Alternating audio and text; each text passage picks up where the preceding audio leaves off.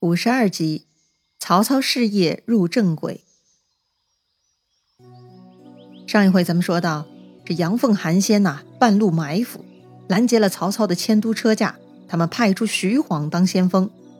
曹操看到徐晃是非常喜爱，加上这徐晃跟许褚啊打了五十几个回合都没有分出胜负，这曹操呢更是不忍加害了。他急忙收兵，寻找招安徐晃的计策。此时呢，曹操手下的满宠就主动请缨了。他有把握可以去劝降徐晃。这满宠呢，见到徐晃就跟他说了很多道理啊。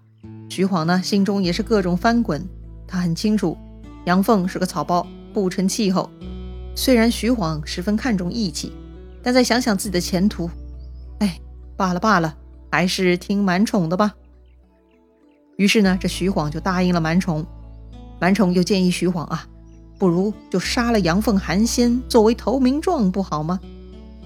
这个建议徐晃就坚决不采纳了。他认为啊，以臣事主，大不义也。这是徐晃做人的底线。同意投降曹操已经是很不好意思的了，再让他杀掉旧主啊，这徐晃是做不出来的。看到徐晃这个态度，满宠也忍不住夸赞徐晃：“公正义士也。”是啊。可还记得当年李肃劝吕布投降董卓吗？给了宝马和金银，说服了吕布。这李肃稍作点拨，那吕布就同意杀掉丁原作为投降献礼了。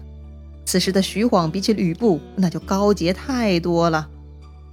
满宠没有给任何物质引诱，只是动之以情，说明曹操爱护徐晃；晓之以理，帮助徐晃分析情势，让他看明白要发展呢。还得跟着曹操这样的英明主公才行啊！而这徐晃呢，也没有因为要讨好新主公而杀掉旧主。这样一来呢，又保存了徐晃的名声和义气，做人也是堂堂正正，真是没得说了。这徐晃呢，打算悄悄离开阳凤，他就带上了十来个自己的好兄弟，准备连夜走人了。可惜啊，刚才他跟满宠的对话已经被人窃听了。不知道是杨凤安排的暗探，还是正好有人经过听到的。总之呢，这徐晃要叛逃曹操的消息很快就到了杨凤那里。那个杨凤一听啊，是非常愤怒，他就带了一千多骑兵追了上来，大喊：“徐晃反贼，休走！”哎呦，这一下麻烦大了，这一千人对十人呐，这下双方人手差距也太悬殊了吧？之前曹操安排手下六打一对吕布。吕布那样的身手都扛不住啊！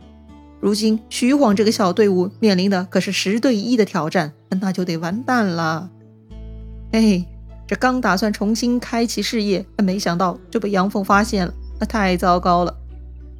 正在这危急关头，突然听到山间一声炮响，这山上山下火把齐鸣，伏军四出。啊！居然山上有埋伏，哪里来的埋伏啊？是谁呀？这个时候，这伏兵的主将就跳了出来，那是一个小个子，不是别人，居然就是曹孟德。那曹操大喝一声：“在此等候多时，休教走脱！”杨凤大惊：“啊，真是见鬼了！我跑出来抓反贼，这曹操居然埋伏在这里呀！赶紧回撤！”但是已经来不及了，杨凤啊，被曹军团团围住。此时，杨凤后方的韩先呢，也得到消息了，就带兵来救杨凤，那就是一场混战呐。但是，杨凤、韩先手下的兵丁呢，在这三更半夜的，战斗力好像特别弱，他们很快呢就打不动了，纷纷投降。只剩下一小撮比较活跃的，看势头不妙呢，就跟着杨凤、韩先逃走了。曹操收军回营，满宠呢带着徐晃去见曹操。曹操是十分高兴啊，他非常善待徐晃。要说曹操当时为啥会埋伏在山间呢？他就是为了救徐晃吗？当然不会那么简单啦。这曹操思虑缜密，考虑过很多情况。如果徐晃愿意投降，搞不好杨凤就会追出来，那么曹操的伏兵呢就可以跳出来 K 死杨凤。这也就是今天晚上发生的情况了。当然，还有一种可能，那就是徐晃不愿意投降，这满宠逃了出来，那徐晃跟杨凤就会一起来追杀满宠，那么曹操呢，也可以跳出来保护满宠，并且借此消灭杨凤。还有第三种可能哈，这满宠呢被扣留或者死在杨凤营中，那曹操这边呢就会派密探呢去打听消息。一旦确认呢，这个山间伏兵就有可能冲到杨凤营寨大杀一顿。总之呢，这曹操是不辞辛劳，连夜带兵打仗，一方面护住自己人，另一方面呢，时刻不忘消灭敌人。果然是有勇有谋的领袖人物啊！赶跑了杨凤、韩先，曹操护着皇帝车驾继续前行。那么后面杨凤、韩先是否又杀回来了呢？其实啊，在那个被曹操伏击的晚上，这杨凤、韩先呢就丢掉了自己的主要力量了。眼看大势已去，他俩也没辙了，最后就彻底放弃拦截皇帝的想法了，只是带着残兵转投袁术去了。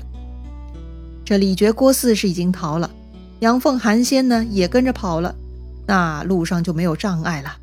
皇帝呢顺利到达了许都。曹操呢在许都安排了营造皇宫殿宇，设立宗庙、审台、府衙。整个许都啊都得大修，皇帝封董承等十三人为列侯。是啊，有了皇宫，排场又恢复了，皇帝呢终于可以加封他的老岳父了。这董承从长安到安邑，再到洛阳，最后到达许都，一路陪伴皇帝风餐露宿，又是皇后的父亲，确实应该重赏啊。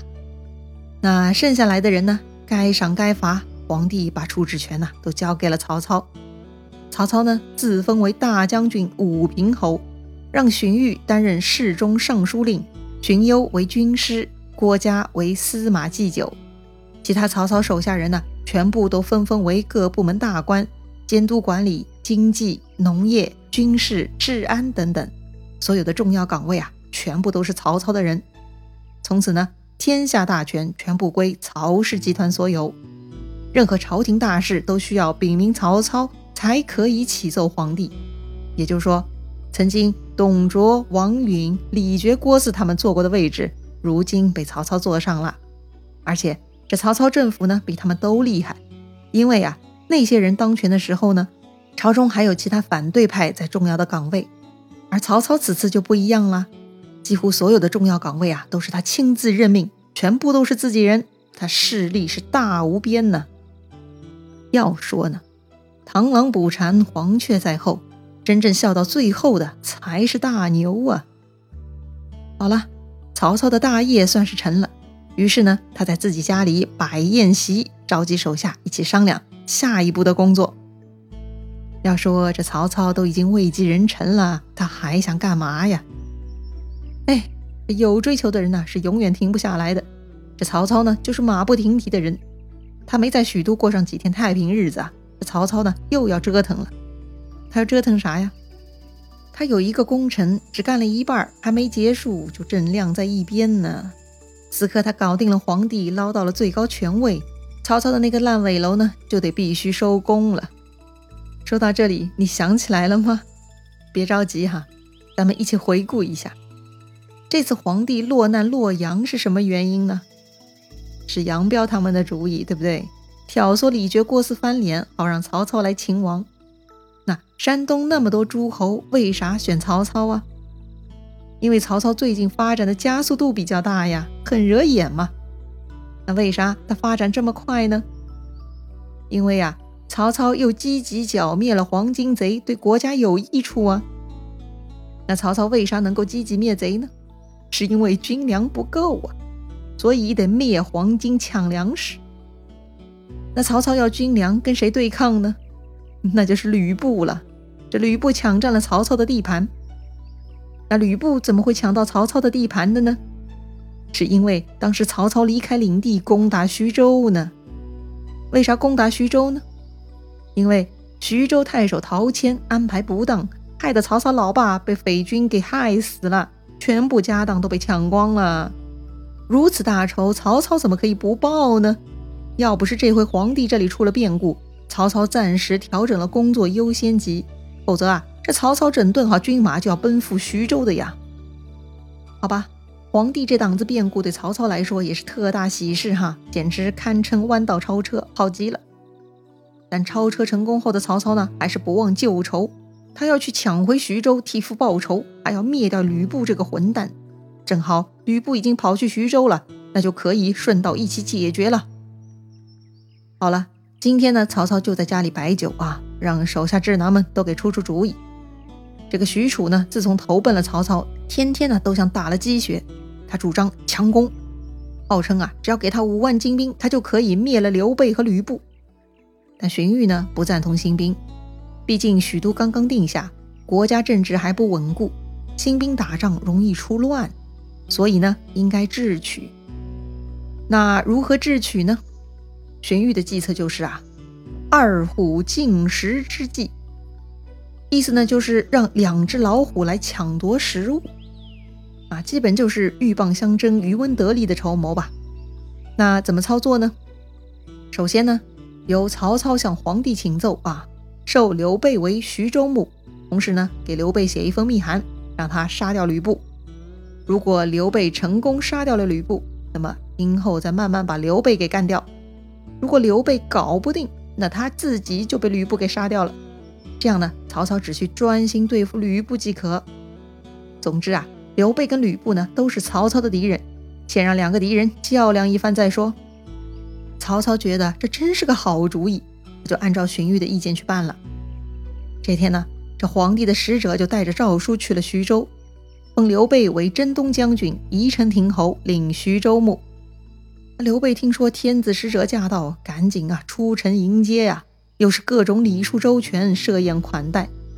这个使者呢，先宣布了皇帝的任命，然后呢，私下就对刘备说了：“兵侯啊。”这回您得到这样的皇恩，那都是因为曹将军在皇帝面前保荐之力呀。刘备当然得对曹操千恩万谢了。然后呢，这使者就拿出了曹操的密函。刘备一看密函，瞬间心下一紧：什么？居然让自己杀掉吕布？哎，这一下可麻烦了。刘备就对使者说。这事情不小，请容我好好研究部署一下。当晚呢，这刘备就先安顿好了使者，连夜来找两个弟弟商量此事。张飞是一向讨厌吕布，所以他觉得就按曹操的意思杀掉吕布。刘备却说：“人家吕布落魄时来投靠我，我如果就这样杀了他，那就是不义呀。”关羽呢，其实是赞成张飞的，但是呢，他也是听刘备的，所以他等于没有意见。得了，商量也没有结果，这刘备啊，正头大呢。第二天，这吕布居然就来了，他来干嘛呀？